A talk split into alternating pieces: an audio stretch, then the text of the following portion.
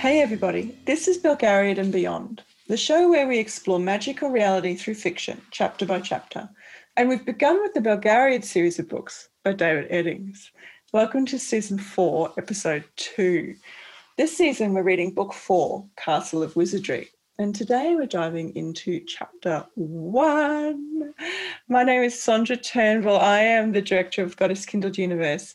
I am a magical realism author, and I also write mythic fantasy and a bit of non-fiction as well. And I'm Alicia Seymour, fantasy author, and I write stories about finding the wonder in the darkness. And I'm just sitting here... clenched onto my left breast because there's some weird pains going on. You know, that's like, people. By the way, speaking of breasts, we got a comment last week about boob crystals because of our conversation. Did you see that? I think it was Eric. He was talking, he left a comment on Patreon saying he'd heard of people wearing crystals on jewelry and keep it on their skin. Goes to their skin, but never on their boobs. I guarantee that all women who do things with crystals have chucked them in their boobs. Yeah, yeah. It was just funny. It made me laugh. Like the way he had phrased it made me laugh. And ever since then, it'll just pop in my head, boob crystals, and I just start laughing. Boob crystals. I think we may have found the title for this episode. Funny. It would be fitting since they're in caves. It's true. What did you think of the episode of the chapter? It felt a little long to me. Oh, it had moments where I like some of it. I was like, that's pretty cool to know. Now what's moving forward.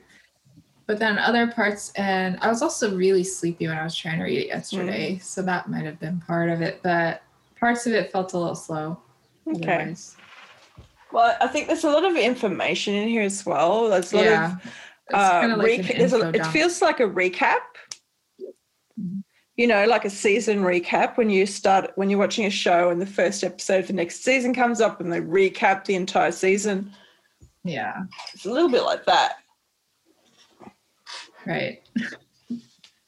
It did feel that. I try not to do that in my writings because I know I did it initially. No. And now I don't like reading it that way because I'm like, oh, but I already know all this. Yeah. Like, why would I start reading the 4th book? I don't need to like. I know. It irritates me as well.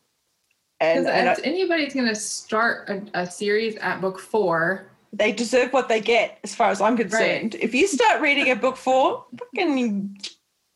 And I have to admit, I did that with Harry Potter. I started on book 4, but you know why? No, I don't know why, because I'm about to be horrified, I think. I saw the first 3 movies. And no! Didn't we discuss this last week? Didn't we discuss this last week with the Discovery of Witches fiasco that is the television show? Sorry, I'm getting old. I'll have to update you on that too. But okay. So I'd seen the first 3 movies. I wasn't really a huge fan yet, but I liked the stories. And so I said, I already know the first 3 stories generally, so let me just start on book 4. And I did. The books are so much better. There's so much more in them. You wouldn't have understood anything that was going on. But I did. I actually did. And book 4 is set, even now, my all-time favorite of the Harry Potters. Book 4 is the best. Is that the games one? The Triwizard Tournament, Tournament. And then, of course, I went back and read the first 3 books. Straight away? Did you do it straight away? I think so. Once I finished the whole series. Because by the time I picked up book 4, she only had 2 books left to release, and one came out right away. Okay. And one was so you just kept reading forward. Yeah, and then I went back and did the whole series in one. I was like, now it's even more awesome. And I have to confess, you stopped reading. Just don't have a heart attack. Okay, I promise. On me. I'm already having pains. Maybe my boob was having premonition about what you're about to tell me.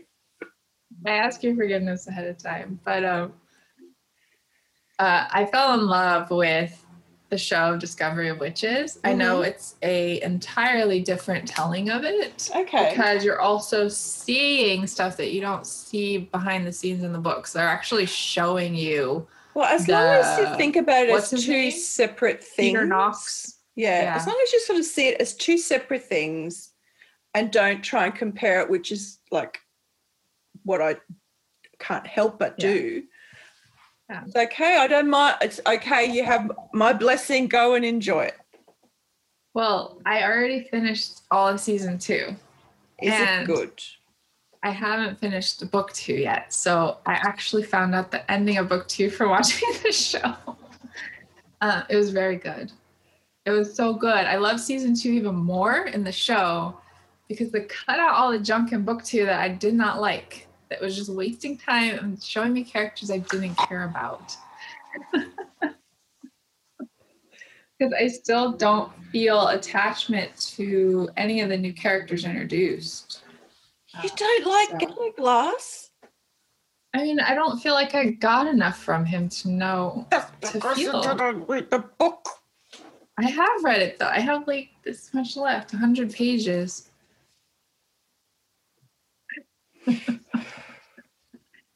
So okay. Okay, so maybe at some stage, is it a good show? Like in and of itself? I enjoy it.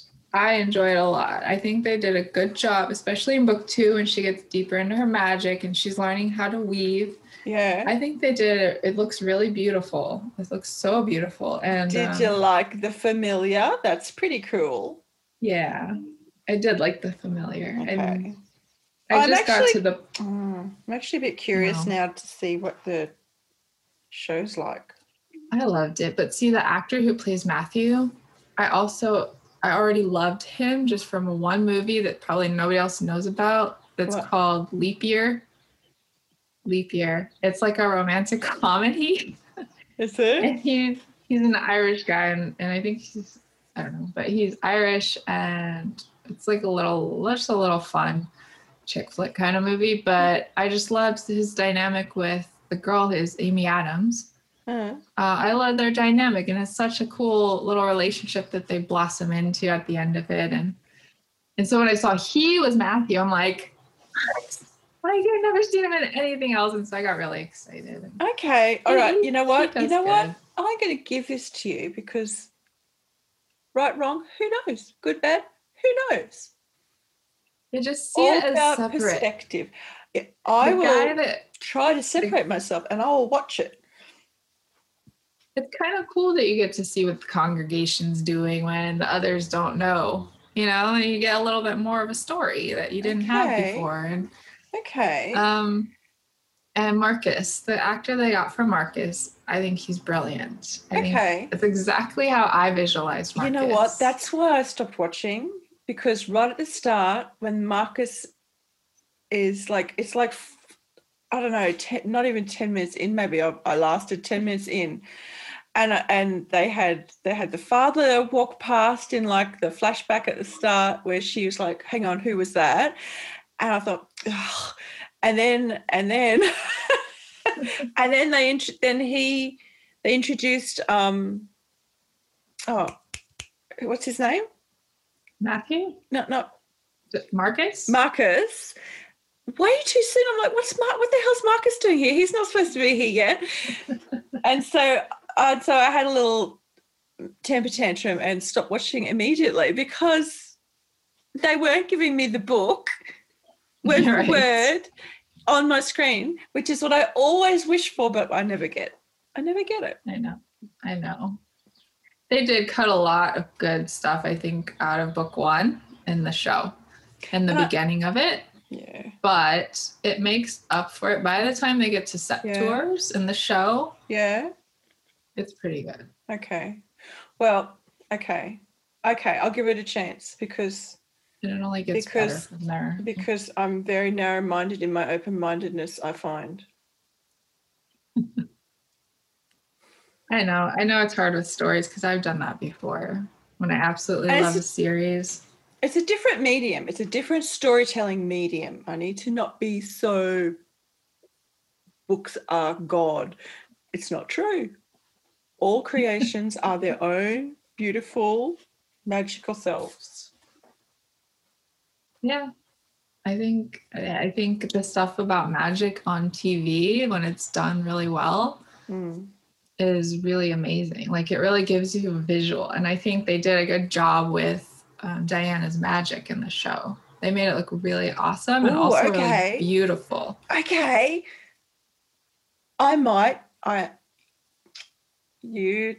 Well done. You got me. You thought I was about to get in trouble. Oh, never. Right. We're talking a lot. I might have to put this side I might track. Have to take that and go into before the show. I think so. That was like 10 minutes of Discovery of Witches. I think so. Okay. Anyhow, did that even get brought up? Oh, I was about to ask you. I can't remember. Where were we up to? We're talking about... I know how we got there. I know how we got there because you were like, oh, this was a bit long. And I said, like, there was a lot of information. It was like a flashback to the series, and bang, that's how we got there. Yeah. So, okay, so we can just pick up with our weeks, our cups. Yes. But mind you, I worked out how to do the timestamp thing, so people don't want to listen to us yammer on. They can just skip to the next bit. Oh, cool. And I'm sure that was probably a little bit of a headache. Yeah, so if you, darling listener, if you go to the episode post in Patreon, you can click on the time of the segment you want to listen to, and it will take you there. Only in Spotify, though. It only will take you to the thing in Spotify. But listen in Spotify because it's awesome. I don't actually get paid for that, unfortunately. But that's okay because I don't get paid for any of it unless you're a patron. Use it because it's cool. Yeah. Okay. That is pretty cool. That's all. And Sandra's put in a lot of work to make it happen for you, too. So you can use the feature. I just love that sort of stuff. Okay, come on. What are we doing? We're doing a podcast. You want to share your cup? Sure. My potion is cola with lime, which is delicious and everybody should try it immediately. Get a lime, lop off a slice, whack it in a glass and pour some cola on it. It's delicious. And I'm drinking far too much of it. So, because it's bubbly and I'm just enjoying bubbles in the back garden after work lately. It's been very nice. My first book promo went live on Monday, my very, very, very first one ever. That's exciting. It is exciting for Embodying Earth. Real magic and spiritual self-care, and you can pick up my book and lots of other books like memoir and self-help and stuff, feel good stuff, for free till the 24th of June. I'll put a link somewhere, but it's kind of exciting, and I have a question about it in Prophecy Speaks later because I'm a little bit nervous too. So yeah, there's that. And I've gotten back into the plot of Emerald on Her Tongue, which is my mythic fantasy that I'm writing at the moment, which I put on pause when I went to do like advertising stuff and email onboarding stuff and that kind of thing. But now I'm getting back into it. And I wrote new words today, and I was very excited because I'm like, oh, I like where this is going. I want to know what happens next. You know when you get that? When you write a thing and you go, oh, what's going to happen next? Okay. Yeah. You know? Yeah. I love that feeling. That's fun. That is such a good feeling. So, yes, I'm more sparkly from that, I think. And I've started a new crochet project, and I haven't done any crochet for a long time, actually months. And this project I've started is all really deep. I've called it Deep Ocean, or Ocean Deep is what I've named the blanket. And it's all deep blues and greens and kind of like blue-green, green-blues, a little tiny bit of sparkle in some of the colours. Mm-hmm. It's just gorgeous. And it's really kind of, so the way that my creativity, like creativism, like I'm a creativist, the things that I create and what I do, whether it be cooking or baking or crocheting or drawing or writing or playing music, they all feed into each other.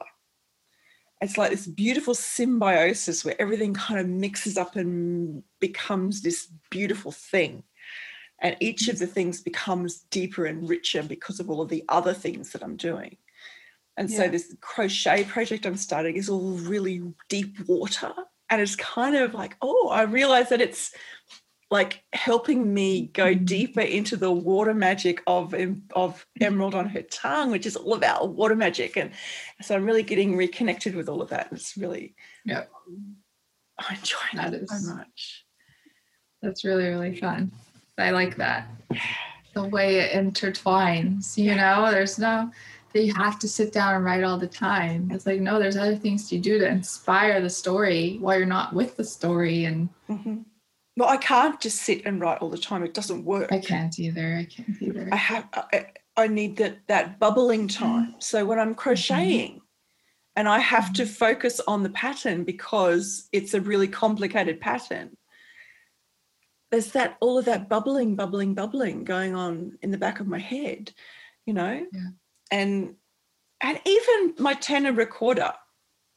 Have I shown it to you? Yeah, you have. It's really the big one. Mm-hmm. Yeah. So this one again. Yeah. So the sound of it is so beautiful. Here, I'll play it a little bit.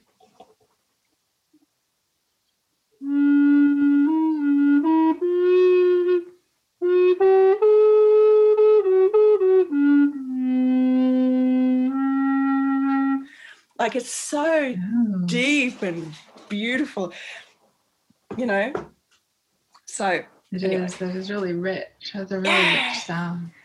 So yeah, that's my magic. It's sort of that is my potion. All of that mixed up together.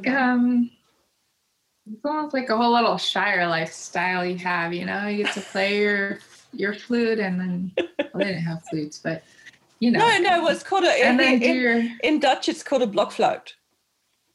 Okay.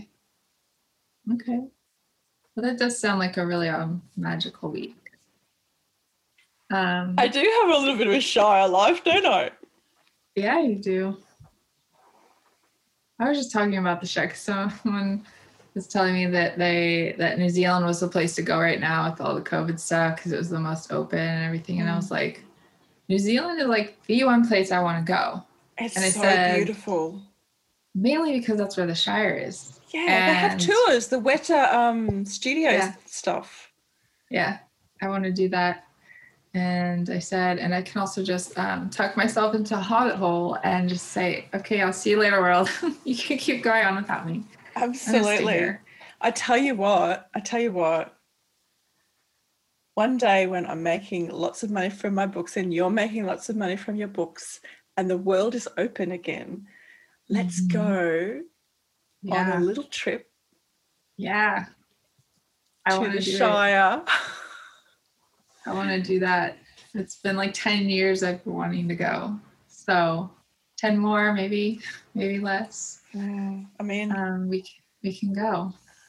You better give me your magic. I'm in a talking kind of mood. I will keep talking for 4 hours if you don't get me going into the show. It is a chatty day even for me. My potion is a dark chocolate and sun butter smoothie. What's sun butter? That sounds great. Oh, sun butter is amazing. It's sunflower seeds made into butter. Delicious. So good. That's so good. And I actually have these little treats that are vegan because I can't have dairy. Mm.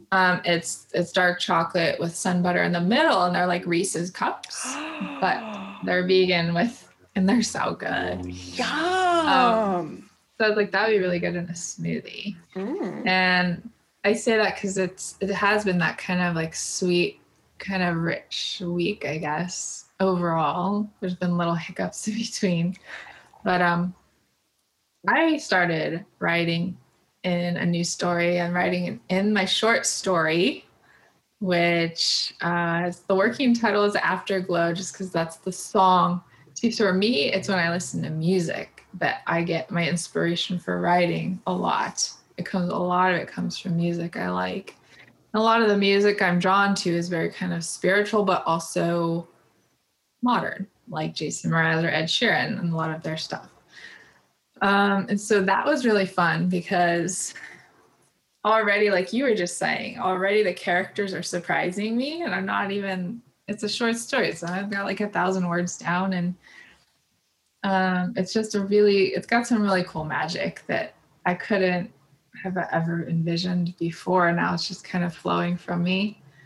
And I'm like, oh, do I want to save this for my next series instead? And I was like, no, because my next series, I already know what I want it to be, and it's different. The magic will not run out, sweetie. Don't be scared. Yeah. This one felt perfect for such a like just concise, wrap it up in one quick little story. Mm-hmm. And I don't have to get too deep into like the lore and all of that, you know? Mm-hmm. So it made sense. So that's been really fun. And then I also, The Raven Dreams, the third book that I'm finally getting finished up for my first series. I feel like you're fooling. I put it into Kindle format. And so I'm actually reading it on my phone like a book, and I'm just reading all the way through. It's probably going to take me like a week the way I read, but maybe 5 days. And just so I can get the flow and say like, what isn't making sense? What's crap that I really need to just let go of? And that's been actually really fun because there's been so many moments where I'm like, I didn't write that. There's no way I wrote that. Nobody could be that brilliant. It's like when you feel like dejected, you make a CV and you think, holy crap, look at all the stuff I can do. Yeah. Because I was the way I was connecting and intertwining in this part of the book, I'm like, how would I even remembered all of that to make that make sense? Because you know, you're brilliant and a magician. My memories. Yeah. Mm. Well, also... You say that all the time.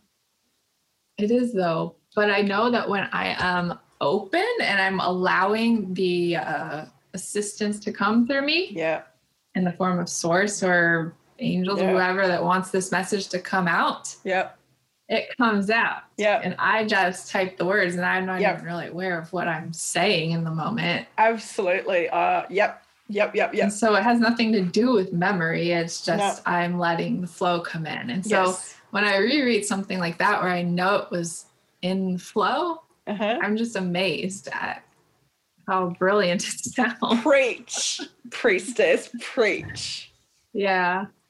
So that's been going on. That's been really magical for me. And then I also did start a project as a virtual assistant again, which was interesting for me. Because it made me realize that, and I've been getting this message a lot of balancing this world, my human self, and this 3D world, and the spiritual self that I really would just love to spend all day with and like forget about 3D me. Yeah. But I know I can't. And so this kind of pulled me back into this world as a human and called me to release a lot of stuff that I didn't need to hold on to about doing work for somebody else. Because I mean, this person's amazing and the work was really easy and it's something I know how to do. So I'm like, why am I making myself miserable through it? Like, can't I just enjoy it and get some money for it? And so I did. I'm waiting to hear back from her on the project. I haven't heard back yet, but your shift, your internal shift, so I realized a little bit huge, darling. She came up for the purpose of me being able to release that, because I think that's also was a block in my abundance in other forms. Yeah, because I wouldn't do VA work long term. It was just something as a means that if she wants to give me work right now, I'll do it. I'll take it. I'll take extra money. Mm-hmm. But I released a lot, and that was necessary, so that was good. And. Mm-hmm. The last little pieces, I got a new iPhone. I got the iPhone 11. I didn't want to go all the way up to 12 and pay twice for whatever. not that much difference. Because I had the iPhone 6S for the longest time and it finally just started dying. Mm-hmm. I said, my mom needed a new phone too. So we kind of just, me and my parents are on our own little family plan now. Mm-hmm. Got all that set up, and it's been nice to have a phone that doesn't die like every hour. And oh, wow. Yeah. The screen is bigger. It can actually read. So fantastic. It's been good. Well, I'm glad that you rewarded yourself and celebrated your win. Mm-hmm. Yeah. I've been trying to do that too, actually let myself enjoy the good stuff. Very cool. Without feeling like I have to move right into the next thing. Excellent. Okay, so half an hour later, Garion's you.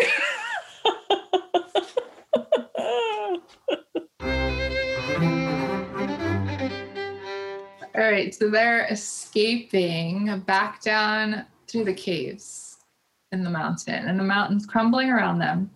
The orb starts singing to Garion in his mind. It's like it's absorbing his memories, getting to know him kind of thing. And Garion also has more conversations with his dry voice. And Aunt Pol is trying to help Belgarath, who's pretty injured during that little battle with Ctuchik. And then they finally get towards the bottom where, is it Taba? Is that how you say her name? Taba, that's how I say it. Taba. And then Relg has to rescue her because she's buried in the rocks. He's the only one that can get to her. Mm-hmm. That's it. So, yeah. So moving into Wolf's Wisdom very swiftly. So at the start of the chapter, Garion's fleeing. Everyone's fleeing, like, so they've leapt into their cabins and they're fleeing. And it's I love how it starts this chapter, and I love how it ends. The first sentence, last sentence, beautiful. Ctuchik was dead, and more than dead. And the earth itself heaved and groaned in the aftershock of his destruction. Mm-hmm. And it really is just them running. Garion is holding the little boy who is holding the orb. Mm-hmm. And it's all about the memories that the orb is flicking up inside Garion's mind, and Garion not being able to concentrate on anything because the orb is revisiting all of these memories, and, you know, so he's kind of just out of it. It's like he's tripping. Yeah. That would be hard to escape for your life while that's happening. Yeah. In your mind. But yeah, that really is most of it. You know, Barak's carrying Belgarath, and they're all just running. And Relg is leading them down into the caves. And it's probably like a lot quicker to talk about this chapter than to read it, because, you know, we're not going to go over all the memories as a, you know, it's a recap. Basically, it's a recap of the books that have come before, and the things like that it hits on all of the points of Garion's story to kind of bring us to where we are. Yeah. And I don't know, maybe let's see. What were the most important things that this little bit, you know, threw up to you, like? Oh, as far as what the orb's picking up from him? Just, you know, how the orb is connecting with Garion, maybe, like from your point of view as the new... Well, it made sense. It made sense that this would happen, I guess, because he is the descendant of all those children who would touch the orb, right, with their hand. And maybe that's how the orb got its little magic, was by that would allow the orb to share their memories for their life or something once they touched it. Maybe. And Garion wasn't able to, like, well, yeah, he still hasn't touched it. Yeah, he can't touch it. But I don't know. I just thought it made sense. No, that does make sense, though. Like for the others, it would have had a connection their whole lives. It wouldn't have had to do this at any point. Mm-hmm. Yes, I don't know if it was when the kids touched it that started the connection or not, but or just kept it going, I suppose, or strengthened it. That was the impression we got, was that it strengthened the connection. Right. So maybe the orb can connect without the touch. Obviously he can. Well, obviously, because it is. It is. But yeah, I thought that was a cool idea. And then the fact that the memory that it's kept to seem focusing on his memories of Ce'Nedra. Yes, in the end, after it's sort of gone through the entire catalogue. Well, it does it twice. It comes back to Ce'Nedra and revisits all of, like he remembers them, but then goes back and sort of lingers on them. Mm-hmm. Yeah. And Garion's kind of surprised at how well and how vividly he remembers Ce'Nedra. Yeah, right. It's true. The boys always take longer to realize how they feel. I'm like, wait a second. Maybe I do actually love her. Wait a second. Well, it is interesting. Yeah. It's that I think in most cases the women are the feminine energy. Of course, it's not always the case. And the men are the masculine energy. And isn't the feminine all more heart and the masculine's more mind, like yin and yang kind of thing, right? Well, I think that each of us is our own balance of energies. And that shifts and changes over our lifetime. And so I'm friends with some men who are very masculine men, but their feminine energy is, I would say, stronger than the masculine energy. Yeah. And that's the balance that they have at that time. Mm-hmm. And it's interesting. I've been called to answer this kind of question since being with a female partner. Yeah. Someone once actually asked me outright, you know, who's the woman, who's the man in the relationship? I'm like, well, neither of us, and that's the whole point. And but you know, and I sort of went into this explanation of, well, it's the combination of energies, it's the balance of energies.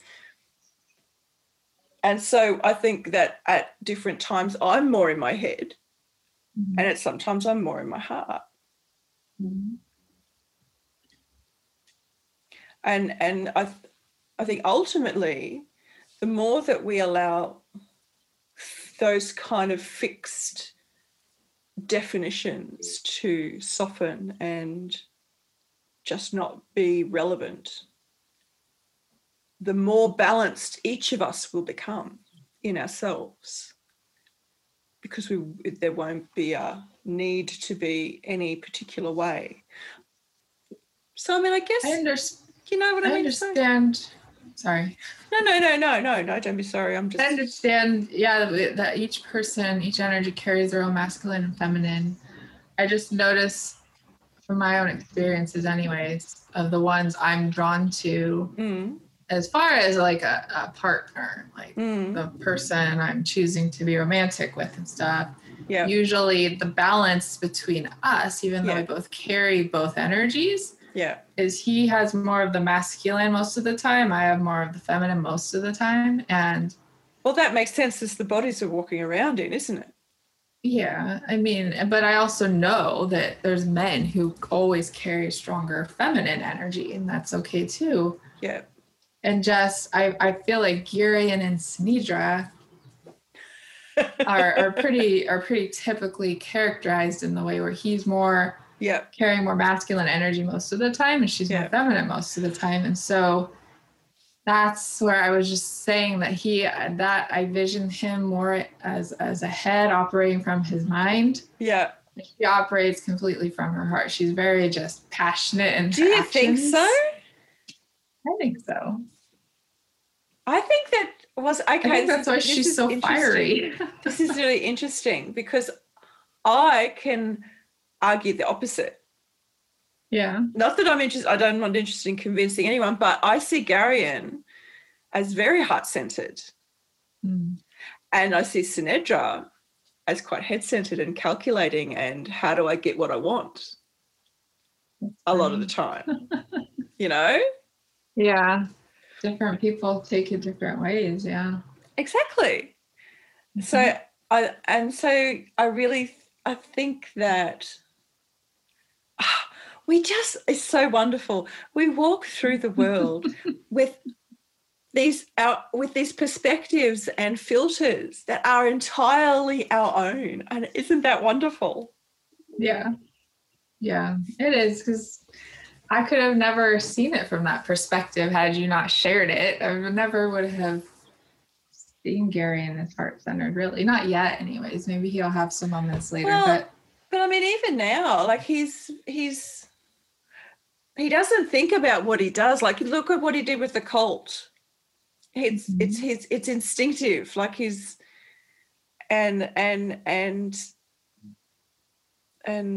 so maybe heart-centered or like emotion-centered, like emotions seem to take the forefront. Like he acts from emotion.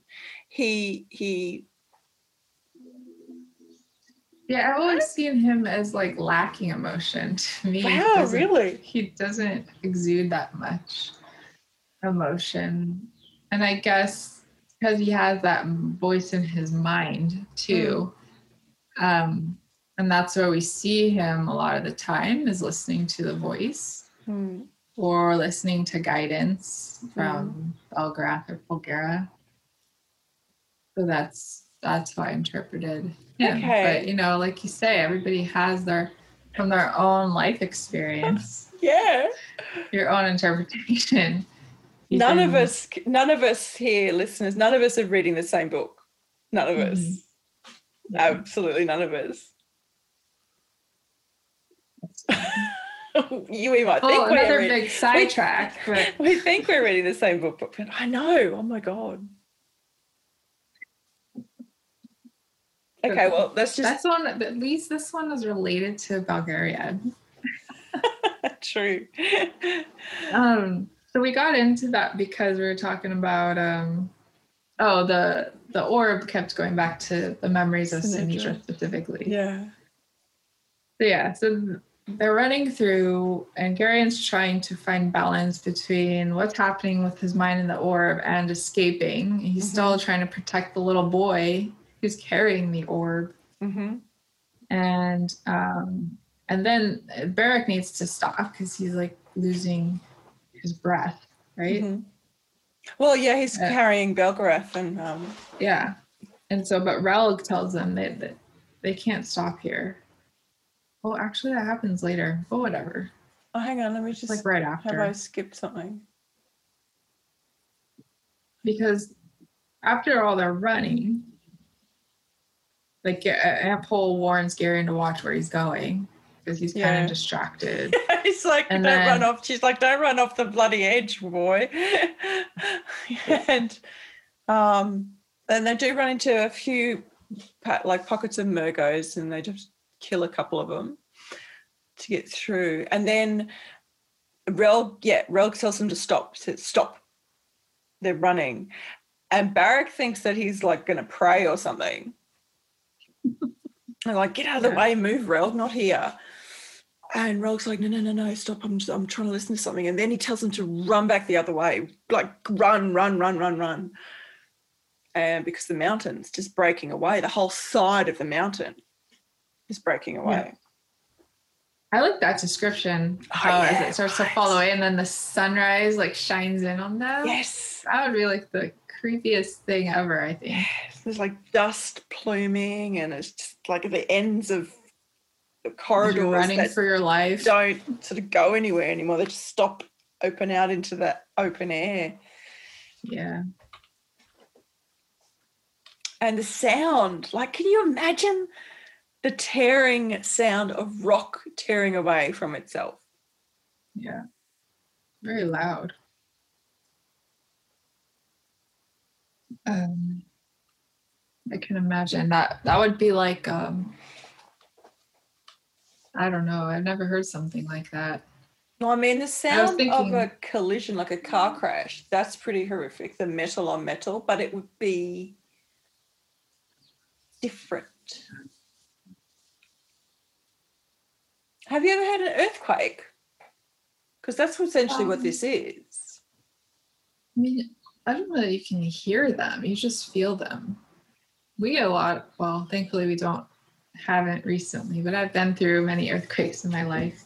Have you? I never hear it. I always feel it first. And I usually feel it coming before it actually hits. So if I'm sitting still and I'll like tense because I can sense it, and then all of a sudden it goes, and I'm like, oh, I don't like that. Well, that, the sound, Hanukkah's got the sound of earthquakes, an earthquake sound in our base chakra healing track. Yeah, I'd imagine maybe if you're out in nature, like beside a mountain or something, when there's an earthquake. But actually, from what you said, you feel it more than you hear it. Like it's an inside your body sound more than an coming into your ears sound. Is weird. It's very yeah, it's like a vibration. Deep. Yeah, it's very deep. Yeah, I bet. It is like I get more like into panic mode in those few seconds that I don't necessarily pay attention. I'm more on alert, like, am I going to have to go run and grab the girls and get to a safe place?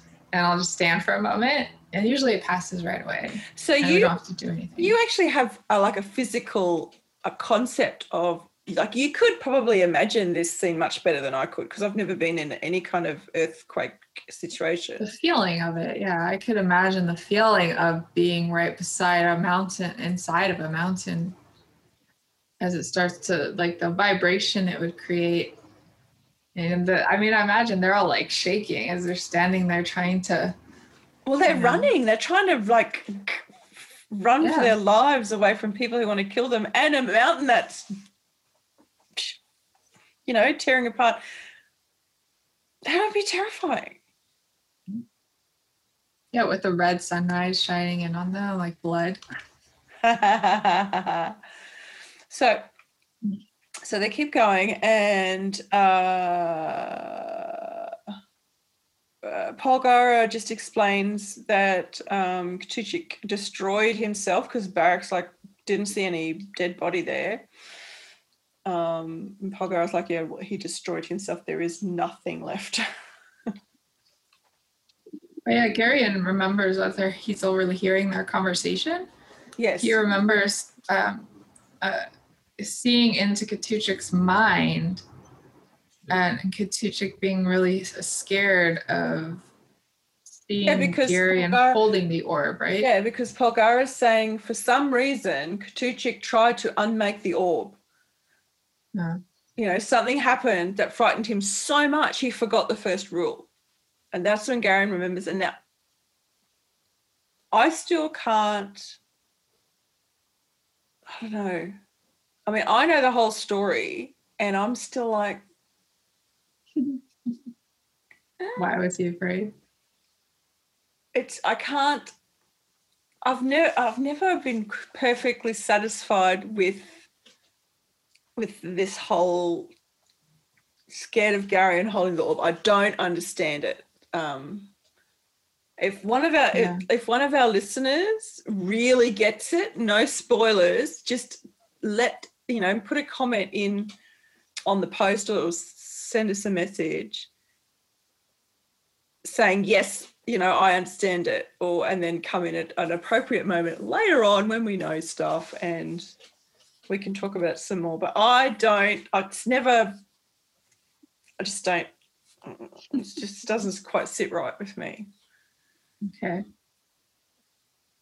Maybe I want more subtlety than they're going for. I want all of the layered, you know, symbolism and, you know, everything to kind of tie into it. I just don't. Maybe it's just more obvious than I'm thinking.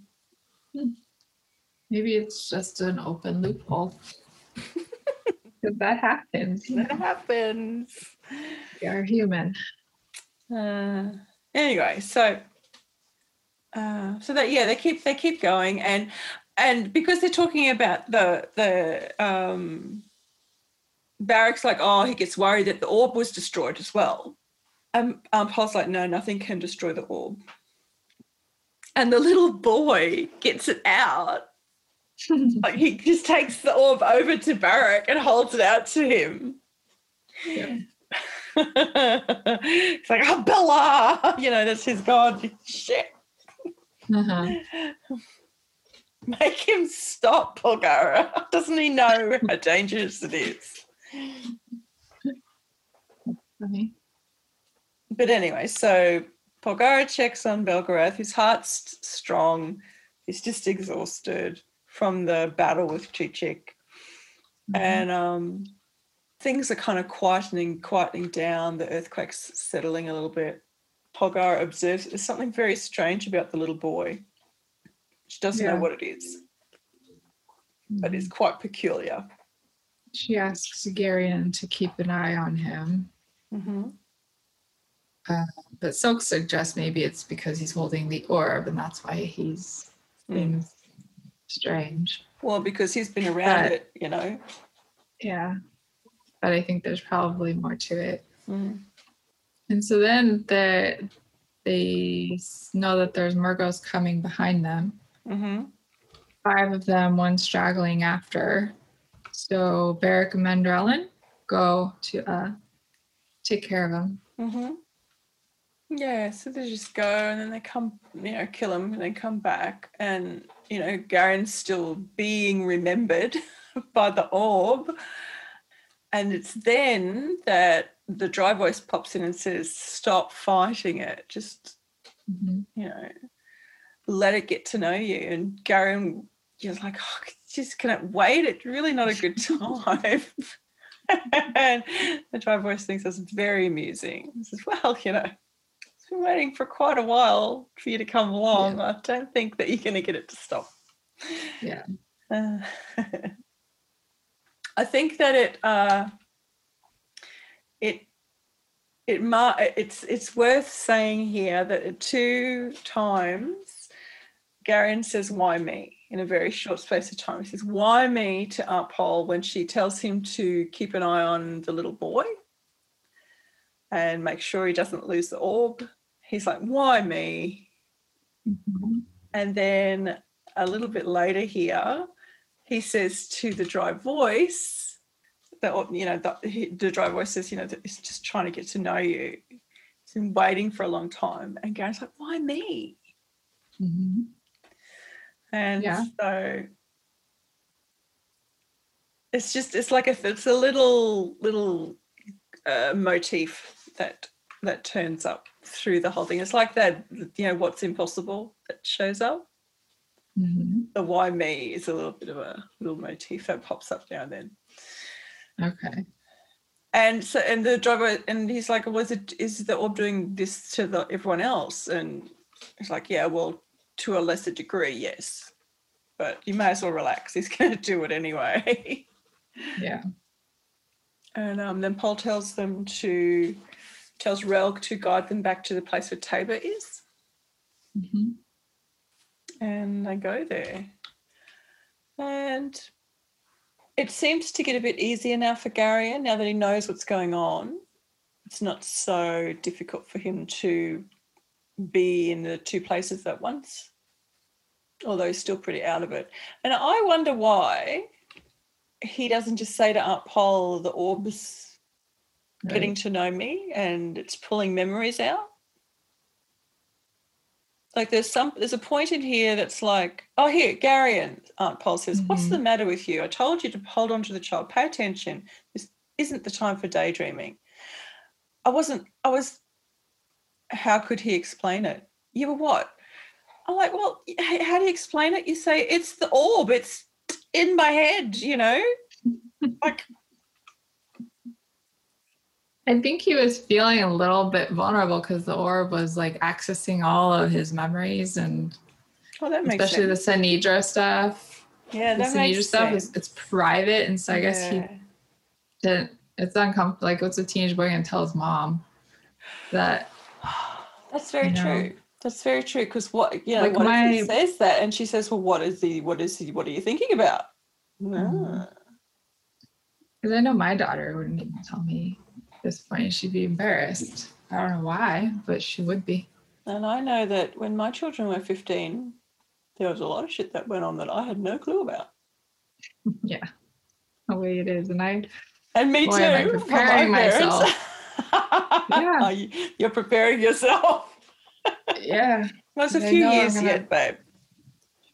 It's already starting, though. Little secrets that she thinks I don't know. Yeah. But I do, and I just don't tell her I know. Yeah. That's it. You just don't tell them. The thing is, you don't tell them that you know what's going on. They think they got away with it. So there's no reason for them to get more subtle or better at lying because they think they got away with it. Yeah. That's true. Well, that makes sense. Thank you. I will be a little bit more lenient on my bossy self. Okay. Anyway, I don't even know what I'm saying today. So they keep going. Mandorallen gets a little bit injured, which he says is a mere scratch because he kind of wanders off and takes care of a few Murgos all by his big self, and Barak gets a bit huffy about that. And then they keep going, hide from some Murgos, and they get back to before that. So the orb's still doing its thing. And Garion kind of gets to the point where he realizes, like he's like, oh, we've got the orb now, this thing that took me out of Faldor's Farm in the middle of the night and just changed my whole world. We've got it now. Yeah. He thinks it's done. But then he keeps thinking. Yeah. Well, doesn't the voice comes in to kind of talk reason into him, right? To say, well, no, this is him. He talks himself through. He's like, we've done it. This amazing thing. We've done this amazing thing. You know, this thing that ripped my life apart and changed everything. But he gets himself to the place where he's certain that this is not the end of it. Mm. And that's when the dry voice comes in and says, yeah, well, about time, dude. You've realised that this is just the beginning, really. Things don't just finish here. And I'm not going to tell you what happens next because spoilers, but you haven't come nearly as far as you think you have. Yeah, and the voice does tell them that they're going to Riva next too, which is cool. And then they get to where the corridor where they left Tabor, and the ceiling has fallen in. And he's genuinely sorry. He says to Aunt Paul, the cave-in, she's on the other side of the cave-in, we can't get to her. Mm-hmm. Paul's like, well, find a way. We have to get there. Find a way. And he's like, well, there is no way to get to her. If we try to move the rock, more will fall. And he sort of makes the comment, we can only hope that the rock fall killed her. And Silk's, a little bit disgusted and they don't understand. And he's like, no. She's got water and air. She could live for weeks before she starves to death, and that's horrible, and so it shows us this compassionate side to Relg. Yep. Yeah. Like he lives in caves. People who live in caves don't want to see people trapped like that. Yeah. So, but of course, Polgara knows she's alive because, it's Polgara. And says, Relg, you have to go and get her. And he's just terrified. And, you know, the others, Mandorallen actually says quite a, gives him a bit of a rousing speech, you know, it's not a sin about it being, you know, yeah, compassionate and one of the most beautiful things you can do, you know, look after someone who's weak and helpless. And as the way that he says it actually is sort of sums it all up. I'll just read it. Consideration for the unfortunate is a paramount responsibility of all decent men, and no force in all the world can corrupt the pure spirit. Mm-hmm. If compassion doth not move thee to fly to her aid, then mayest thou not perhaps regard her rescue as a test of thy purity. And that says it all, I think, mm-hmm. about Relg's terror. Yeah, and what's interesting is, I mean, he's begging, even after what Mandorallen tells him, he's still begging them, don't make me do this. And like, it feels like he's about to cry. And, yeah. And he's truly distressed. And there's something, I don't know, I feel like there's something deeper going on about it that that we're not aware of yet. I don't know, maybe there's nothing more, but it references that Garion knows why. Because he remembers their long conversations together. He had to listen to him, and that the sin that he believes that he carries because he's had thoughts of women or something like that. Yeah. That maybe he believes he just truly believes he's being sinful by giving in to a woman who he had lustful thoughts about. She was attractive or something. Yeah, well, I mean, the whole trip, you know, because he just talked about sin and wickedness of impure thoughts and women showing their arms, and Garion knows that the whole time he's talking about himself, like he's castigating himself for feeling and thinking and having these thoughts inside himself. Yeah. And I've never thought about it before, you know, but that had to come from somewhere. That didn't just pop into his head one day. I think that a little side story about Relg would be very interesting. Yeah. I wonder if someone's written that. Does anybody know? Tell me. Yeah. So they convince him to go through the rock, and he is able to get her out. Mm-hmm. And I'll let you share the last bit of the chapter. He's coming back out of the rock. So they come back, and I'll read the last paragraph because it makes me happy. Relg's face was twisted into an agony. Tears of anguish streamed openly from his eyes, and his teeth were clenched as if he were in the grip of intolerable pain. His arms, however, cradled the terrified slave woman protectively, almost gently, and even when they were free of the rock, he held her closely against him, as if he intended to hold her thus forever. Oh, it makes me all warm and tingly. I love it. Mm-hmm. End of chapter. Yeah. So yeah, that whole thing, that whole sentence right there also makes me wonder with Relg, like, I feel like maybe he confuses like just actually sexual passion with feeling something for somebody, you know, like, or what? Like the sexual passion that he thinks is his sin. Maybe it's actually that he's just developed feelings for a woman, but he categorizes it as sin. Well, that's what happens. Someone teaches a person what is sinful, and then when they have natural, normal, healthy sensations and feelings and thoughts. Yeah. They punish themselves because that's sinful. Yeah. And that's always how it works. Mm-hmm. It's not true. And it's cruel. And that shit needs to stop, people. I know.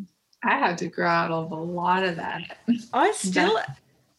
Then around sex. So much shadow. I've got so much shadow work around all of that stuff. Power and sex and... Mm-hmm. Like, really, we, you know, the fact that, you know, touching ourselves or being intimate with ourselves, you know, as our own, we are our first sexual partner. We are the longest relationship we'll ever have. And it's still kind of taboo. Like to talk about that stuff as healthy and natural and normal. Like you got to hide it and you got to be secret about it, even with your partner. Right. Yeah. It reminds me of that movie Pleasantville. Did you watch that? It's an older movie. I have seen it, where it turns into color. It starts black and white. Yeah. They start turning into color as they like. Oh, it's so beautiful, isn't it? It's such a beautiful movie, really. Yeah. It's been a long time since I've seen it. I probably get a much different message now than I did then. I saw it once, like you, long time ago. It's got the guy who played the first Spider-Man. Yeah, he was the first Spider-Man. But I do remember really liking the whole, like... I did too. Yeah. Mm-hmm. Okay. It was like a whole story about breaking free. And yes! And like that's... Breaking free from the social norms. Yes. That's what I write about in my novels. That's what the mythic fantasies that I'm writing are about the main character falling in love with herself, learning to be intimate with herself on all the levels, spiritual, emotional, physical, all of that stuff. Ultimate love story. Mm-hmm. Anyway. Magic.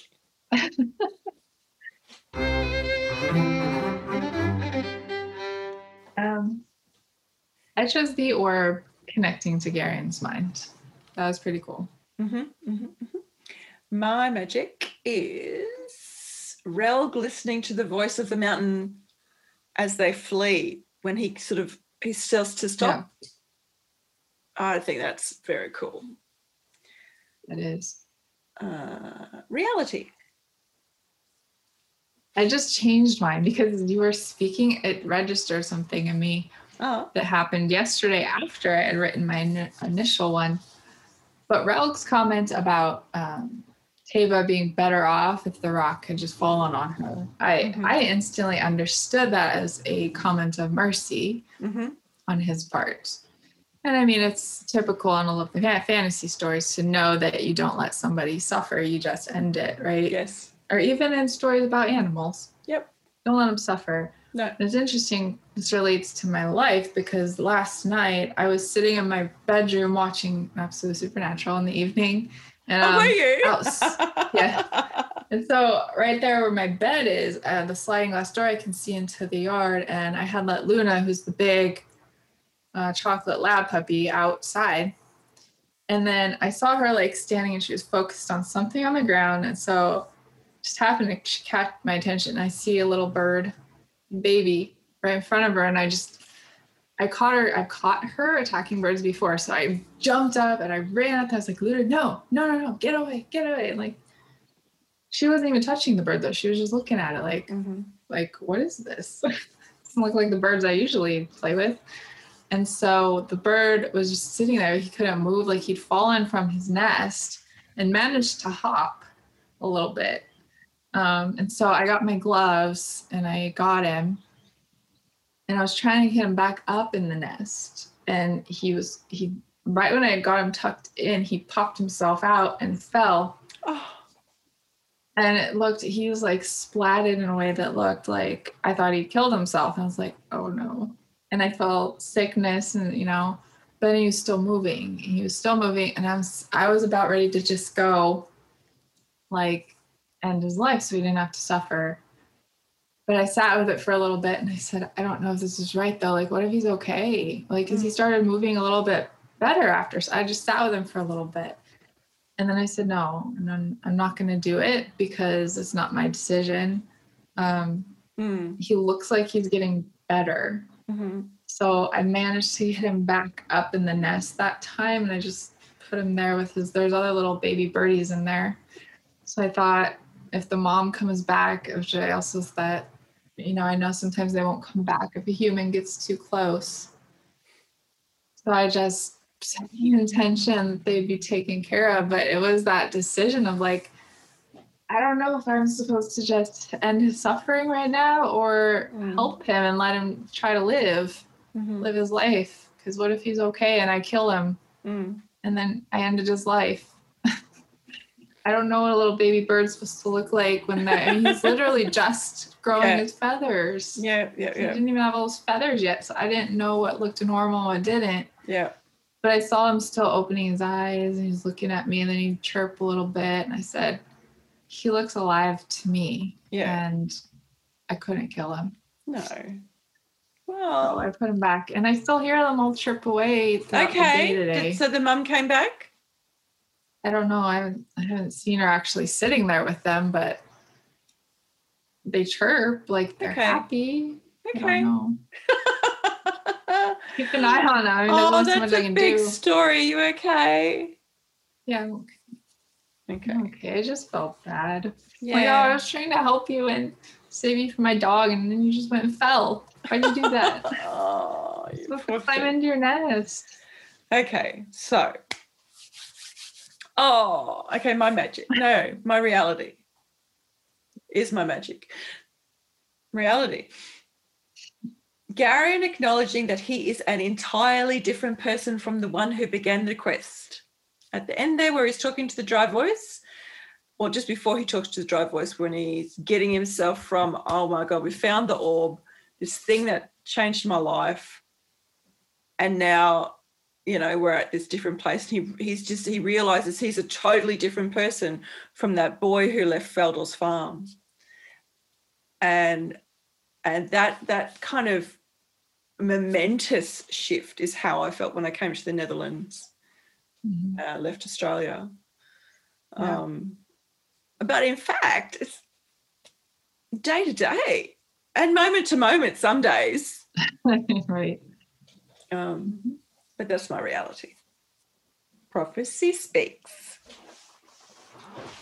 Okay. My prophecy is, I wanted to choose something lighter this time around. I just thought, well, what could be a good title for my short story? Oh, you changed it. Yeah, I did. I didn't want to dwell on heaviness. I changed my mind. Okay. The book I'm using is called The Last Wish. And I hope I don't butcher the author's name. It was Andrzej Sapkowski. Anyways, this is the guy that wrote the Witcher's book. Okay. The Witcher is the show now, but this is the first book in the series, I think. The Last Wish. And what could be a good title for my short story? Come with me rather than rot here. These people don't know anything. They've only seen you killing, and you kill nastily, Geralt. Well, are you coming? Geralt didn't reply. He was looking at him. He put his sword away.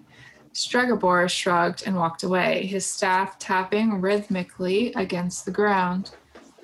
A stone came flying from the crowd and clattered against the flagstones. A second followed, whizzing past, just above Geralt's shoulder. The Witcher, holding himself straight, raised both hands and made a swift gesture with them. The crowd heaved, the stones came flying more thickly, but the sign, protecting him behind an invisible oval shield, pushed them aside. "Enough," yelled Faldman. "Bloody hell, enough of that." The crowd roared like a surge of breakers, but the stones stopped flying. The Witcher stood motionless. The alderman approached him. "Is this," he said, with a broad gesture indicating the motionless bodies strewn across the square. I know this scene is funny for some reason. "How your lesser evil looks? Is it what you believed necessary?" "Yes," replied Geralt slowly, with an effort. Is your wound serious?" "No." "In that case, get out of here." "Yes," said the Witcher. He stood a moment longer, avoiding the alderman's eyes. Then he turned away slowly, very slowly. Okay.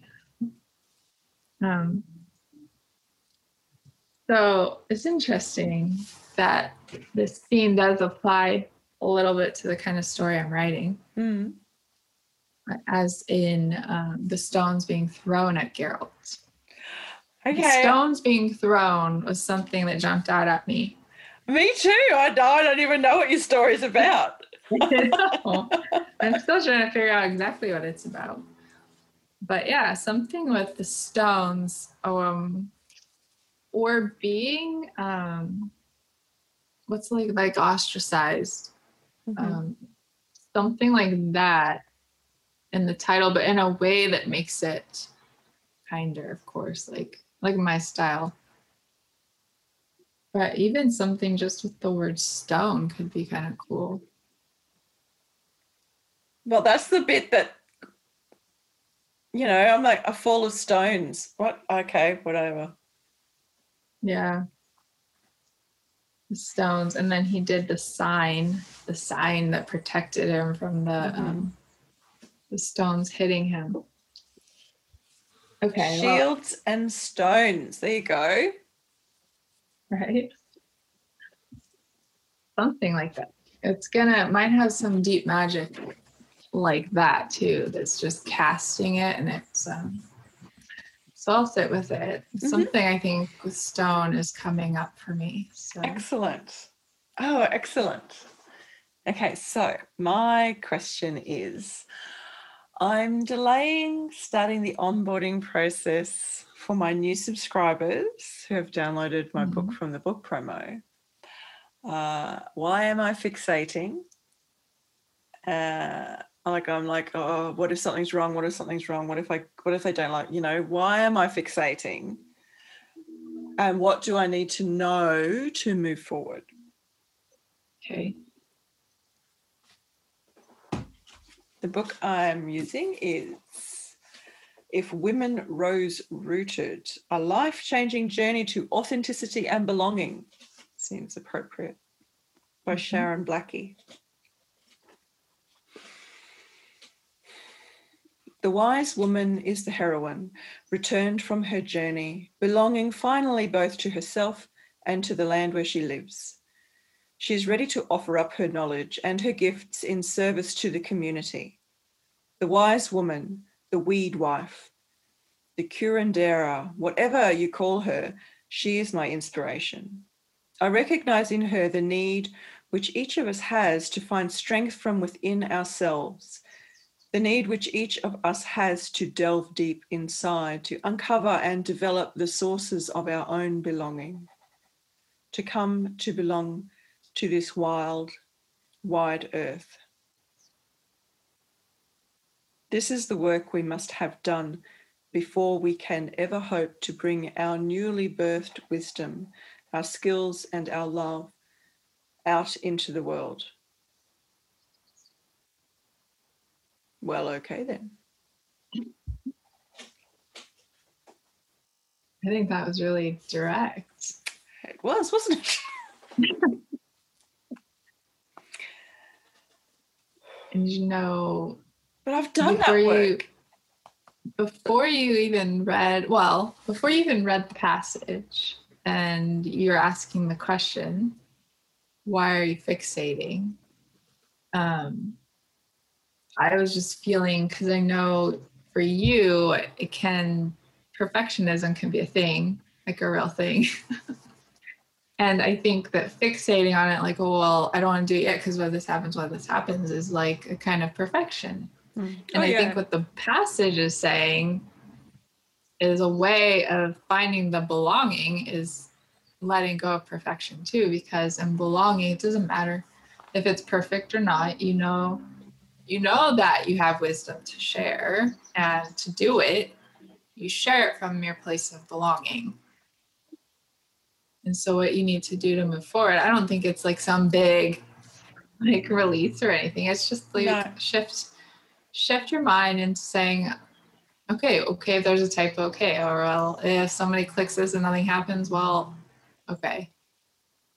But it's still out there, and if there were something to go on, it will be brought to your awareness in one way or another that needs to be fixed. But I don't think that's going to be the case, knowing how well you put things together.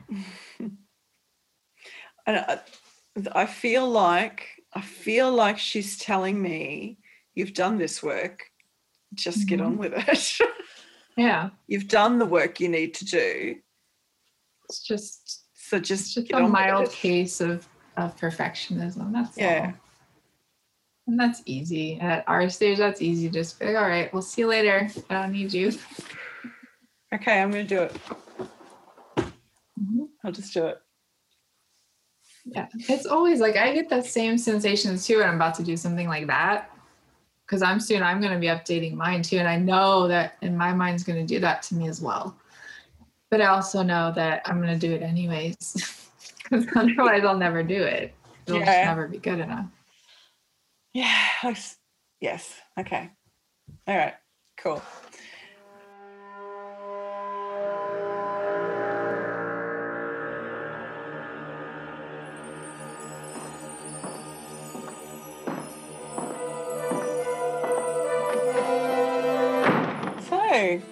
Prediction for the next chapter? They'll move forward on their journey toward their next destination, which is Riva. I don't know how long it'll take them to get there. Some things might happen on the way, but maybe we'll get some more insight in the next chapter on Taba or on the little boy, because there was something strange about it, right? So, okay, cool. All right. So we're at the end of what's been quite a long episode. Thanks for sticking with us, everybody. I've really enjoyed our conversation, though. I think it's been a good one. It was worth it. Some nice little nuggets of Alicia and Sandra wisdom in that one. You, darling listener, will find all the show notes and links to everything at belgariadandbeyond.goddesskindle.com. Head over there, check it out. You can put a comment under the episode post, or you can head over to Patreon and follow us there. And you'll get an email when we put new comments or posts up. You can leave a voice message for us. There'll be a link in the show notes for that. You can send us emails with questions and comments to belgariadandbeyond@gmail.com. But most of all, thank you to our patrons who help us to produce this show. We really appreciate you. This is an indie production. And so the best way for you to support the show is to become a patron. You can become a $1 patron and join in the chats. That lets you come in and chat with the other fans of the show, the other patrons, and there are other things that you can get, but you can go to Patreon and check it out. There's other things. I won't dwell on it here. Thanks for tuning in. It's been a very chatty show. I've really enjoyed it. Are you still here? Yes, I think there will be plenty who listen through to the end.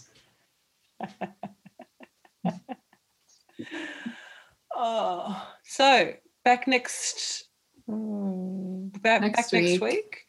When does summer holidays start? That's not until June. Well, next week July? Would be last week before summer. Oh, really? See you next episode. Say goodbye. Yeah, see you next episode, lovelies. Thanks for sticking around. Have a good week, everyone.